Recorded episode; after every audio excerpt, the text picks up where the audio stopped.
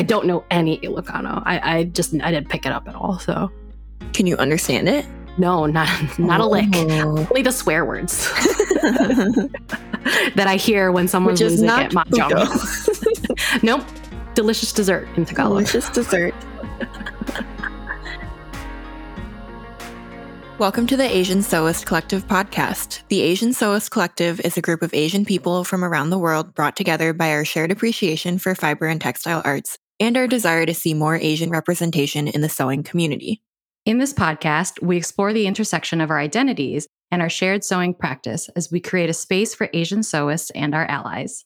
I'm your co host, Ada Chen, and I'm recording from Denver, Colorado. Denver is the traditional territory of the Ute, Cheyenne, and Arapaho peoples. I'm a Taiwanese American marketer turned entrepreneur, and these days you'll find me running my all natural skincare business called Chuan's Promise. That's C H U A N apostrophe S, promise, and sharing my marketing tips on my blog. Most importantly for this podcast, you can find my sewing at i.hope.sew on Instagram. And I'm your co host, Nicole. I'm based outside of Chicago, the original homelands of the Council of the Three Fires, the Ojibwe, the Potawatomi, and the Odawa people. I'm a Philippine American woman, a lawyer by day, and a sewing enthusiast the rest of the time.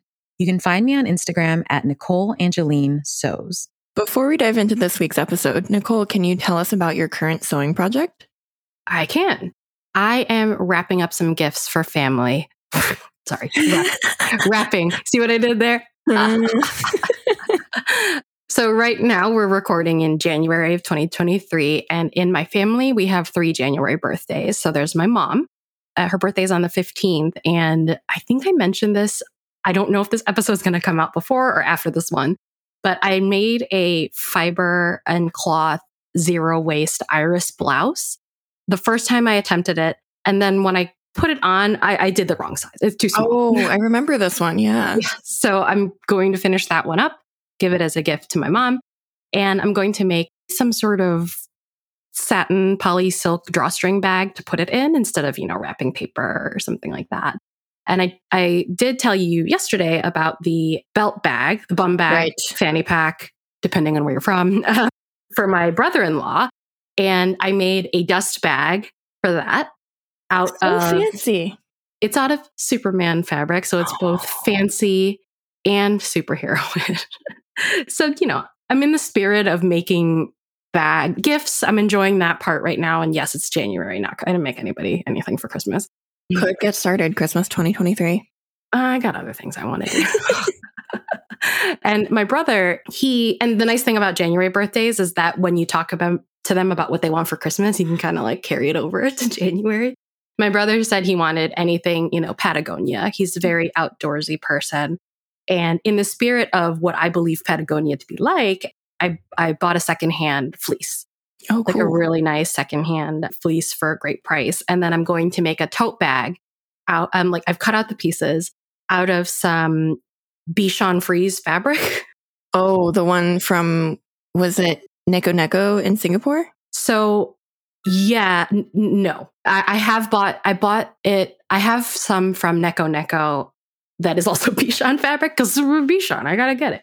But this particular one I had bought when I was in Hawaii in 2021 from a fabric store on Oahu. So we're going to make a, uh tote bag for them. So he has, uh, he adopted a dog himself that is a mix of like toy poodle, Bichon, and I think Pekingese.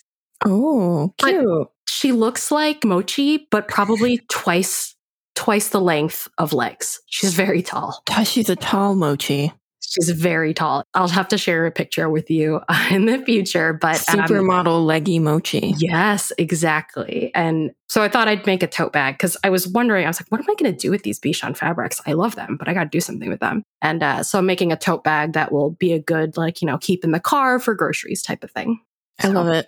Gifts, gifts, gifts. What are you working on? I made my first bra, Oh, right? Only many months after we did our previous episode about bra making. I've actually been sitting on some bra making supplies, actually, many bra making supplies, because I think I bought them Black Friday 2020 from Emerald Erin. I bought patterns for, I think it's the Geordie bralette and the Black Beauty bra, as well as sets of the kits for both. But I think I bought more of the Black Beauty bra, which is an underwire bra Hmm. sets.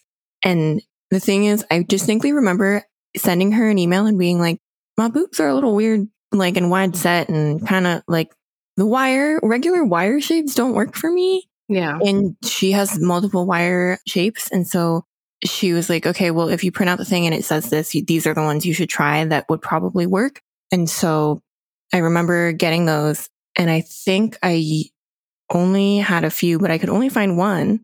So I inserted that. It worked fine on the first bra. It's definitely a wearable toile, but there's kind of no way to like stop midway and like do it again or or pick it apart because it's just so delicate and lacy and spandexy. And so I have all the adjustments. I only need to make three big adjustments, which is to the center front and the, not the, I think it's not the power bar, but the side thing that goes to the back strap in terms of like taking them in each a centimeter. And then, yeah, I changed the cup shape a little to actually be the right cup shape because again, patterns are drafted for an ideal that most of us do not actually fit. Right. And it was like well drafted though, I will say, in like every other aspect. So that was an interesting day long project that I am very excited to make the translations onto the paper pattern and then try again. Day long. So it took you not that long? Yeah. I mean, I cut it out on my little, I have like a 12 by 12 rotary cutter mat, like the rotating kind for quilting. Mm-hmm. That I mm-hmm. bought bef- when I started sewing and I didn't know anything. And I was like, well, I just need this small cutting surface. What a lie. right. And so I brought that upstairs and we were watching TV and I was just cutting and following the directions. And then the next day, I probably took three or four hours to finish it. Wow. And I wasn't going super, super fast. I was definitely being a little more careful because it was so small and finicky. But I, I could see how if you got this down, you got the pattern to fit, you could probably whip up like a whole new set of bras within a day. That's really interesting. I think when we recorded last season um, with Lily of Lily Pad Designs, I remember really taking a look at like my body. I'm like, I would really love to just get something that feels and fits good. And I still have been, I mean, I'm intimidated by a lot of things. And also, I'm like, mm, there's other things I want to work on too. But it's good to know that it's, I guess I assumed I would take like days and days and I would mess it up. But it sounds like you found a good place to start. Yeah, definitely would say that the pattern instructions are pretty clear well illustrated and I managed to get through. I know that there are video tutorials, but I did not watch them and I still made it through. It's a wearable bra. You know, the gaping in the, the center front means that I can't really wear it with something too tight because uh, the boobies are not that big. Mm. And so you'll see the poking out in the middle, which is fine, but um, not the look I'm going for most days. But yeah, under a sweater, totally fine. And it I would say that for a toile, it actually fits about the same as a lot of my ready to wear bras do.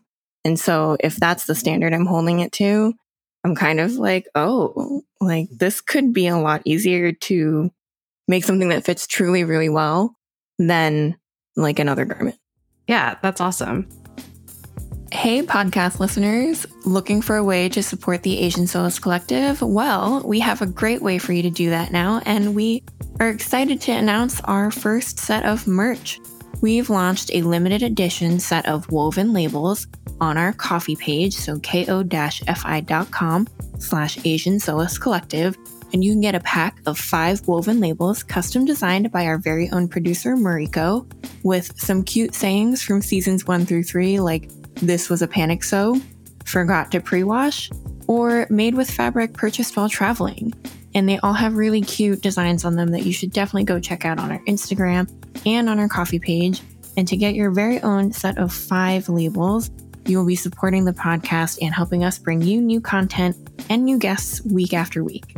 So head to ko-fi.com slash Asian Sewist Collective.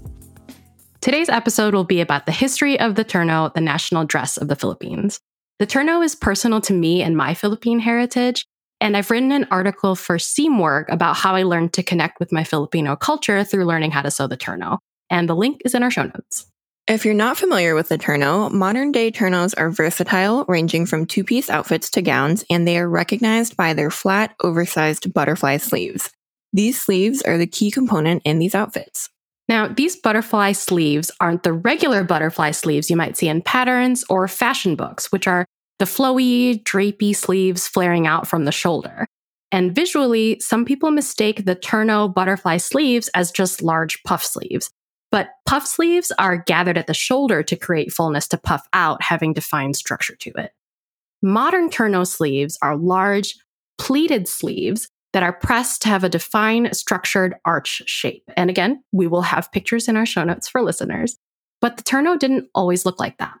So during pre Spanish colonization, so 900 to 1565, there was no one specific individual Filipino dress. Indigenous groups across the archipelago, which remember, bunch of islands, had their own distinct mode of dress, depicted in the Boxer Codex paintings from around the 1590s.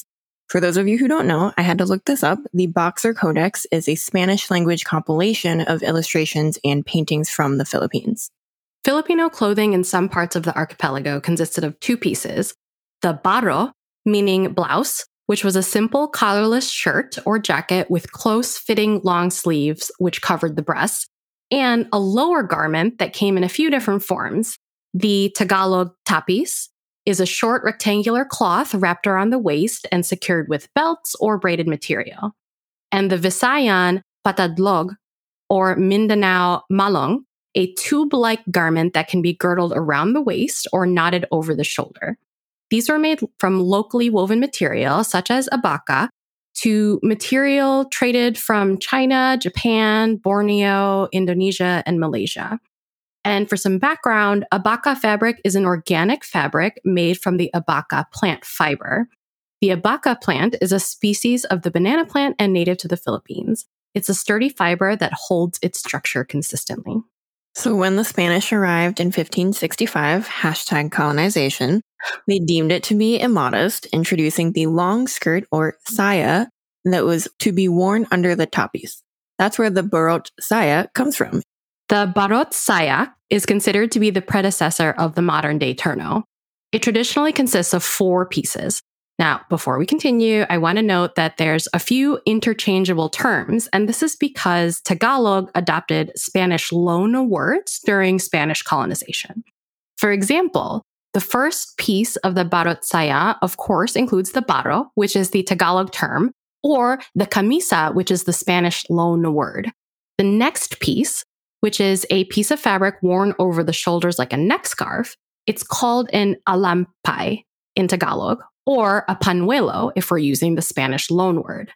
Then there's the saya, again, that's a skirt, and depending on the region, it ranges from a full length skirt to a slightly shorter midi length skirt. And finally, the tapis, or a rectangular piece of cloth wrapped over the saya. To make it easier, we will only be using the Tagalog terms for the remainder of the episode.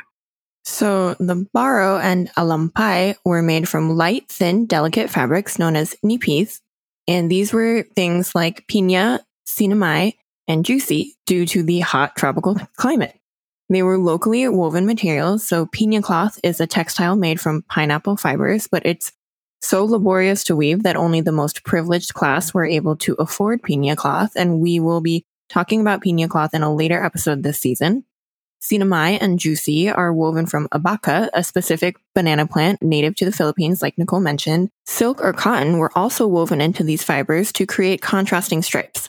Because of the light, sheer nature of the fabrics, an inaguas or slip was used under the baro for more modesty. The tapis and saya were made from brightly colored opaque fabric in cotton, sinamay, or imported silks, usually from China. They were generally woven in plaid or stripes. Now, with Spanish colonization and Catholicism, the Philippine dress was influenced by European and Western aesthetics. By the 1700s, we see artist depictions of the traje de mestiza, translating to the quote, dress of a mixed race female. And this was later referred to as the Maria Clara dress, named after the mestiza protagonist of the controversial novel Noli Me Tangere, written by the Philippine national hero Jose Rizal in 1887. You can still see these garments worn in Filipino cultural dances, such as the cariñosa or the tinikling. And in the cariñosa, a couple usually dances as like a courtship ritual with the male in a barong, the male's blouse, and a female wearing a formal Maria Clara dress, or more recently, a balintawak, which usually refers to a country version of the barot saya. That is to say, it's more of like a less formal, kind of more casual barot saya. The tinikling is a barefoot dance done in time with rhythmic tapping of two or more bamboo poles. Due to the nature of the dance, the dancers similarly wear a barong tagalog or a balintawak. One of our podcast producers, Shilyn, who is also producing this episode, has an example of the Barot Saya on her Instagram feed at Shilyn Sews. That's S H I L Y N S E W S. She also owns the Creatures of Kwento. The at Creatures of Kwento is C R E A T U R E S O F K W E N T O, which sells plushies of the Filipino mythological culture, the Manananggal, wearing a balintawak. Shameless plug also follow Shilyn on YouTube if you would like some tutorials. Yes. the Barot Saya also saw many changes during the late 1800s into the 1900s as global trade and Hispanicization continued to influence fashion. The Baro of the mid 1800s had bell sleeves that reached down to the wrist, which is kind of reminiscent of the popular pagoda sleeves. These pagoda sleeves, which were common in the Victorian era, were inspired by Chinese architecture of the same namesake. So the sleeves start out gathered and then they get narrow at the shoulders, flaring really wide at the wrists in a swooping triangular shape. And every time I see one of these sleeves, I think someone definitely had that in their drink. Just the practical 21st century me is like, how did what is happening here? You never had to drive a car, so I guess that makes sense. But how did you drink water and not put it in your cup? Those were strange times. so, the book Fashionable Filipinas, an evolution of the Philippine national dress in photographs, showcases this evolution well. Philippine fashion mirrored European fashion. So, for example, bustle skirts, which created volume in the back of the waist, inspired the backward thrust of the sayas de cola or the trains. And later, draped overskirts in Western fashion turned into the delantal, an elaborately embellished apron resembling ups an upscale tapis. And while the skirts continue to change, so do the sleeves. The large pagoda sleeves slowly shortened in length, so no sleeves and drinks anymore, and or you know driving issues. Nobody didn't drive. Then, when the large leg of mutton sleeves came into fashion around the 1890s, the Bado sleeves further emulated it. So, leg of mutton sleeves are characterized by voluminous amounts of fabric that were gathered or pleated at the sleeve, tapering down narrowly to the wrist. The bado mirrored the sleeves with pleating at the shoulders and heavy starching to keep its exaggerated shape. There was no tapering at the wrist, due in part by the shortening of the sleeves, likely due to the hotter climate of the Philippines. And the bado also became more complex, not just with new pleated sleeves, but with heavy embroidery on the bodice. A matching alampay of the same material and embroidery usually accompanied the top. By the 1890s, Filipino people of all social classes recognized their common identity as a nation and the image of Inang Bayan, or motherland, was dressed in the traje with colors of the Philippine flag. After the Philippine Revolution of 1896 to 1898, the Philippines gained independence from Spain, but then the US immediately took control of the Philippines, leading to turmoil within the country. The US colonization led to sweeping changes and further evolution of Philippine dress. So the trumpet shaped Gibson girl dress led to the similarly shaped serpentina skirt. The serpentina skirts fit snugly at the waistline, flaring out dramatically towards the hemline using local inspiration for different variations. These include the zigzag after the winding Pasig River, the dove shape or paloma, the flower shape or camilla, and the butterfly shape or mariposa. Local material like sinamay was used still and dyed to create completely matching outfits. Kind of like the ones that are trendy right now. Everyone loves a good two piece. This is when the beginnings of the modern day terno can be seen because the word terno comes from the Spanish word to match. So, Philippine fashion continued to mirror Western fashion, this time from the US. The shape of the saya continued to follow popular shapes of the time, again, the Gibson girl dress, to Art Deco styles of the 1920s and 1930s. As for the sleeves, they stood away from the body. But by the end of the 1920s, the sleeves featured triangular pleats that allowed the sleeve to fall 45 degrees away from the shoulder. And they were shortened to the elbows and gradually stood closer to the body, almost flattened. And by this point, the sleeves generally stay the same, with the rest of the outfit changing throughout the decades. As rapid urbanization of the Philippines occurred, the youth preferred wearing vestidos or dresses over the traje de mestiza. Zippers became more accessible by the 1930s, which allowed designers to combine the bodice and skirt of the terno. By the 1940s, the Second World War caused a lot of people to give up luxuries, so ternos was, were put away or recycled into other garments for family members, and the terno didn't really resurface until after the Philippines gained its independence from the US in 1946. The sheer baro started disappearing, and in its place, the slip became an opaque bodice attaching to the skirt. The youths also began removing the alampay from the terno, seeing it as a cumbersome accessory. So the alampay, if you remember, was a sheer neck scarf or shawl that was meant to obscure the breasts. Designers leaned into this, creating ternos without the alampay and lowering the neckline on the bodice. They also began to use more modern materials like crepe and jersey. I cannot imagine making a terno with jersey. Just my mind can't like I can't wrap my mind around that. So, so technically difficult. Yeah. Of course, this was met with outrage by the older generation, seeing the terno uh, incomplete without the alampay. While the youth wore the terno without an alampay, the elder continued to wear the complete ensemble. Our producer Shilyn mentions that she continues to see this in social gatherings, where the alampay is worn by older women, seeing it as a more conservative style. And this is true since brides donning the terno were still expected to wear an alampay conforming to, to the traditional image of purity and modesty. This expectation kept on until the 1950s. And this is what we see and recognize as a terno nowadays. So modern styles have the distinct shape of the terno sleeves.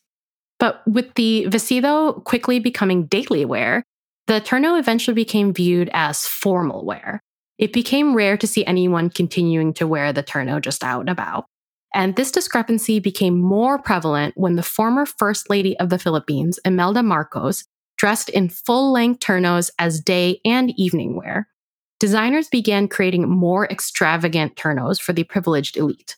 The costs of making a terno similar to Western attire also skyrocketed, leaving it even more difficult for the lower and middle class to acquire a terno. This contrasts with previous decades where the traje de mestiza was universally worn. Even when the Marcos regime, known for their corruption and extravagance, ended, Filipinos continued to see the terno as an aristocratic dress and costume. It is widely believed that people were unable to disassociate the terno with the Marcos regime. After the People Power Revolution in 1986, when nonviolent protests led to the end of Ferdinand Marcos's 20-year dictatorship, the Philippines' first female president, Corazon Aquino, chose to wear suits and feminine versions of the barong instead of the terno. So many women followed that, choosing to wear other forms of Filipiniana. Now, Filipiniana is a term used to describe all types of Philippine dresses, ranging from the barot saya, the traje de mestiza, and the terno dress. The word terno, while literally referring to complete matching outfit, is sometimes used to describe the distinct sleeves. And that's kind of how I use it. Um, since the Marcos regime, the terno has been considered a costume rather than a national form of dress. Efforts have been made by designers and entrepreneurs to reclaim it. Ben Chan, chairman and founder of Suyen Corporation and executive creative director of Bench, sponsored the Terno Ball of the Metropolitan Museum of Manila in 2000. This national conference celebrating the Terno stood as a design competition for young designers and as a tribute to the ailing couturier Joe Salazar, known as the King of Philippine Couture and a Terno master who passed the next year. This led to Gino Gonzalez, the designer for the 2003 Turns of the Terno exhibit for the Metropolitan Museum of Manila, and Mark Higgins, son of another Terno master, pitching the idea for a photo book of vintage photographs of women wearing the Terno. Chan loved this idea, embarking on a more ambitious project, which led to the fashionable Filipinas book mentioned earlier in the episode. This was released in 2015 along with Bench's platform Love Local, which advocates buying and wearing more Filipino fashion. With the book's release, Gonzalez also held a three day workshop on the history of the Turno and its construction, which proved to be really popular. And so with that, the first TernoCon was dreamt up. with the first one occurring in 2018 and the second one in 2020, having its own photo book called TernoCon 2020 Reimagining the Philippine Terno. Of course, other designers have showcased the Terno to the world. Some notable designers include Andre Adrada, who designs for 2015 Miss Universe Pia Wurtzbach, and Gerson Demavivas, whose designs for 2018's Miss Universe Catriona Gray have both propelled the Terno into the limelight. Recently, Michael Cinco became the first Filipino to showcase in Paris Fashion Week with his Terno inspired collection. Bernadette Banner, a historical costuming YouTuber, has a video on YouTube reviewing period costumes in movies and shows from 2022, and she mentions a Filipino show, Maria Clara at Ibarra, which received a very good rating from Maria Maranan, a history student at Ateneo de Manila University. The show's production designer was overseen by Gino Gonzalez, who I mentioned before, focusing on period accuracy and even sourcing from as many local designers and weavers as possible. So for those interested, the show is actually available on GMA Network, but there's a lot of snippets of it on YouTube that you can watch. Now, Nicole, at the beginning of this episode, you mentioned your Seamwork article earlier, where you dive into the history of the Terno and make your own. Can you tell us a little bit more about that process of connecting to your roots through making the Terno? Yeah, I think I've mentioned a few times on the show, you know, that part of my sewing journey has been learning how to do this craft, something that as a child I associated with garishness and ugly dresses and of being forced to learn and perform cultural dances. And I, I just never really thought of it as anything more than that. And interestingly, I never actually used the word terno until I started sewing. My mom isn't even familiar with it. I think when I asked her, what are those flat sleeves with the with the arch top and the flat bottom? She's like Filipiniana. That's what she calls it. So I'm now obviously more familiar with using the term terno. So, you know, everyone's experience is different. Even though I grew up wearing some of this stuff, I just had never heard the word terno. And, you know, around the same time I started sewing, I decided I wanted to reclaim my Philippine heritage by learning more about its history, you know, the pre-colonization times, what happened with the Spanish and the the Americans and learn about art, uh, support Filipinx creators and businesses, learn about, you know, our complex history with colonization and how it impacts the way that we think. Part of it's part of it was a desire to better understand my parents and my grandparents and and decisions they made, how they are, and it's not that like I'm not reducing them to the history of the Philippines. Mm-hmm. It's just you know some context uh, I think is helpful. But tying it into sewing was sort of a natural first step. And I I met Lin, and I'm pretty sure I've talked about this on the podcast because I Googled how to make a terno because I was like, I don't know where to start. Her video popped up, and I remember like following her on Instagram and then being like, oh my gosh, you're the person with a YouTube. so I decided that I was going to make a terno for my birthday, uh, the September 2020, which was the year I started sewing. And it wasn't, it was not great. Shilyn is great. The video is great. but um, my final product was, I'm, I'm still proud of it. I was actually trying to find it before the recording, but typically, you know, typical, I, it was like two minutes before the recording when it occurred to me that I should put on a terno. Um, I don't wear it anymore, but I still love it as like the first thing that I I did. And and the reason why it went all wrong is because I sewed in interfacing, which caused the fabric to curve. Oh. And, and Shilyn was like, "Oh no, you got to starch that. it's, uh, I should have used a lighter interfacing and then starch and press that ish." You know. Yeah. So the second one that I made was for that Seamwork article, which came out in 2021. And again, Shilyn, she's like, uh, try making it removable. I'm pretty sure she gave me the idea because uh, storing it was very confusing. Like, how do I store this thing that has like these giant sleeves? And um, so I did, and it's pretty simple. You can probably make a turnout out of any jacket that has sleeves and just replace the sleeves with terno itself. And you want one that with sleeves because the arm size is then drafted to have something on it. And it was a really fun project. I did a two piece set a real terno with a two piece yeah, matching with shorts. Um, probably not traditional, but I was really proud of it. And a lot of the stuff that we talked about today is something is a lot of what I delved in. I love the fashionable Filipinas book. It's just fun to flip through. It's fun to learn about. If you can find a copy somewhere, I ordered mine from the Philippines, so it's not super accessible, but um, like look online. There are some Filipino owned bookstores, particularly in California, that might carry it. And I think that, you know, I don't have to have worn and loved and been like Pinay pride my whole life to feel connected to it. And I think that was part of it. You know, growing up, I I thought that, you know, it's all or nothing. You're either Filipino or you're not. And I grew up and I'm like, well, I didn't do enough to be Filipino enough, so I'm not going to mm. try to be Filipino. And then the older I got, and I guess the more mature I got, I was like, I don't care what other people think. Like, I'm Filipino enough. If I want to learn about it, if I want to, you know, express and honor my heritage through something that I love, my sewing craft, like, why not? You know? So it's been interesting experience. I never thought I would. A great regret of mine is not picking up sewing sooner and getting interested in it so that before my Lola passed, I think in 2021, mm. um, she could have taught me. We could have sewn together. Um, but, you know, you can't always account for these things. And she's seen, she saw my work. And uh, the first thing she said is that I look fat. Something makes me look fat. Cool, classic Lola. I just remember she's like, mm, "Don't wear that. You look fat." I'm like, "Oh, oh classic." but she was the seamstress in our family, um, and so I wish I could have done that. But I think part of, you know, her legacy is is you know me making these things like connect, make me feel more connected to to Lolest. And then the third time I made it was for Frock Frocktails, and I did it. it was a straight panic. So I should go back and like I was at the airport hand sewing.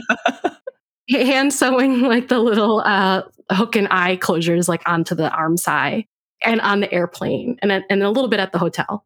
But I decided to wear terno then because part of me was like, why am I saving this for a special occasion? You know, the idea of conservative dress and professional dress is something that I have complex feelings about. Maybe it's because I'm a nonprofit now, but I want to wear it wear terno more as like day wear or or to like have the quote unquote bravery to wear it at a work function. You know what I mean? Like I just that's something that I want to grow into and yes, there will be questions, there will be looks, but I don't really care yeah. about, the, about the looks. I will, I'm happy to answer questions and talk about like what it is. But um, I don't know. I just think it's being able to make it and wanting to make more. And I kind of want to make little ones for my nieces. Um, just makes me feel more connected and is something I'm really proud of. I love it. Thanks for sharing. And I think you're not alone in kind of the evolution of your experience and your relationship to your heritage and your culture and ethnicity and all of those complex identity questions. Like, I think that is also a common thing that I hear about not only just like Asian American people across the board, no matter like where your family comes from, but in general, like if you are a group that has moved somewhere else and then you have had to assimilate, like what does that mean and how do you carry it forward? And so I'm I'm really glad that you shared that. Shilyn also said that in preparation for this, I mean, you mentioned, we've mentioned Shilyn a lot. She's great. She's fantastic. She's making this entire episode happen. And you should definitely follow her on all the things. But she said that she also had the same experience and how she perceived the terno growing up. And then eventually learning and making her own was a way to kind of feel closer to her roots. She mentions that her start in diving into her roots as a sewist didn't start with the terno. It actually started with textiles and symbolism. So similarly, it wasn't until she understood its part in history and seeing others reclaiming the terno that she decided to learn more about it and share it. And we thank you, Shilyn, for having fantastic resources on the internet for it. Side note, have you seen the live action Beauty and the Beast stage production with yes. her? Yeah. So what Shilyn said about textiles and symbolism, there is a system of writing called Baybayin. And if you take a close look at hers, H E R, hers, um, her countryside bell, I forget what it's called, or town town bell, the blue with the white apron. Yep. She has Baybayin written on it that spells B E L, Bell, as a nod to her Filipino culture. So she is mixed race Filipino. And I, I, think that's just really cool. And I don't know if that's like way off topic, but when you said textiles and symbolism, that's a, also for me a part of what I'm learning. Like I'm buying learning about fibers. I'm reading about and supporting businesses in the Philippines that support folks who are local weavers. I have abaca silk that I have no idea what I'm going to but I'm so excited to have it. You know, so I just wanted to throw it out there. Check out the uh, the apron; it's really really cool. So, would this be a history of episode if we didn't talk about cultural appropriation? no. I promise it's not gonna it's not gonna be long because you know it's it's and this is going to be from my perspective. I know some of you or listeners have already heard me talk about cultural appropriation in the Terno. Maybe you remember me railing against um, the Great British Sewing Bee, which came back to my mind when I thought when there was I was uh, you know we have this note in our outline, and I want to go back to earlier when we mentioned that some people mistake puff sleeves for Terno. And there have been some recently released sewing patterns with a puff sleeve and a flat bottom, which somewhat resemble a terno. And I have conflicting feelings about these designs. So my initial reaction is usually, oh, where did you get that inspiration from? Looks a lot like a terno. But then I think, you know, do I have the energy to ask if they were inspired by the terno? And if so, give credit? Definitely not. Then I go back and say to myself, well, a gathered sleeve is not the traditional terno, right? It should be pleated. That's what we've learned is that that's what gives its, its distinct butterfly shape.